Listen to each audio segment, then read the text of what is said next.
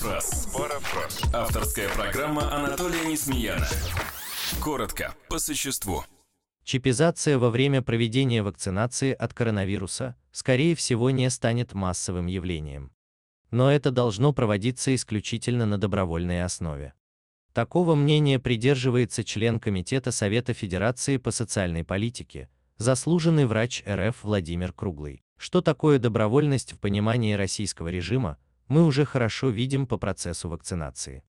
Добровольность – это когда армия квартал за кварталом зачищает территорию от непривитых, как высказался забайкальский губернатор. Так что, к слову, добровольность в наших условиях следует относиться как минимум настороженно. Пока чипы – это, конечно, экзотика. Но то, что технология QR-кодов будет развиваться, сомнений нет. На первом этапе их заменят цифровые паспорта, ну а затем как знать.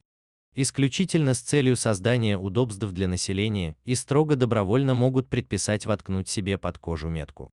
Они чипированным запретят все. Исключительно для их же блага. Парафраз. Парафраз. Авторская программа Анатолия Несмеяна. А если не будут брать, отключим газ.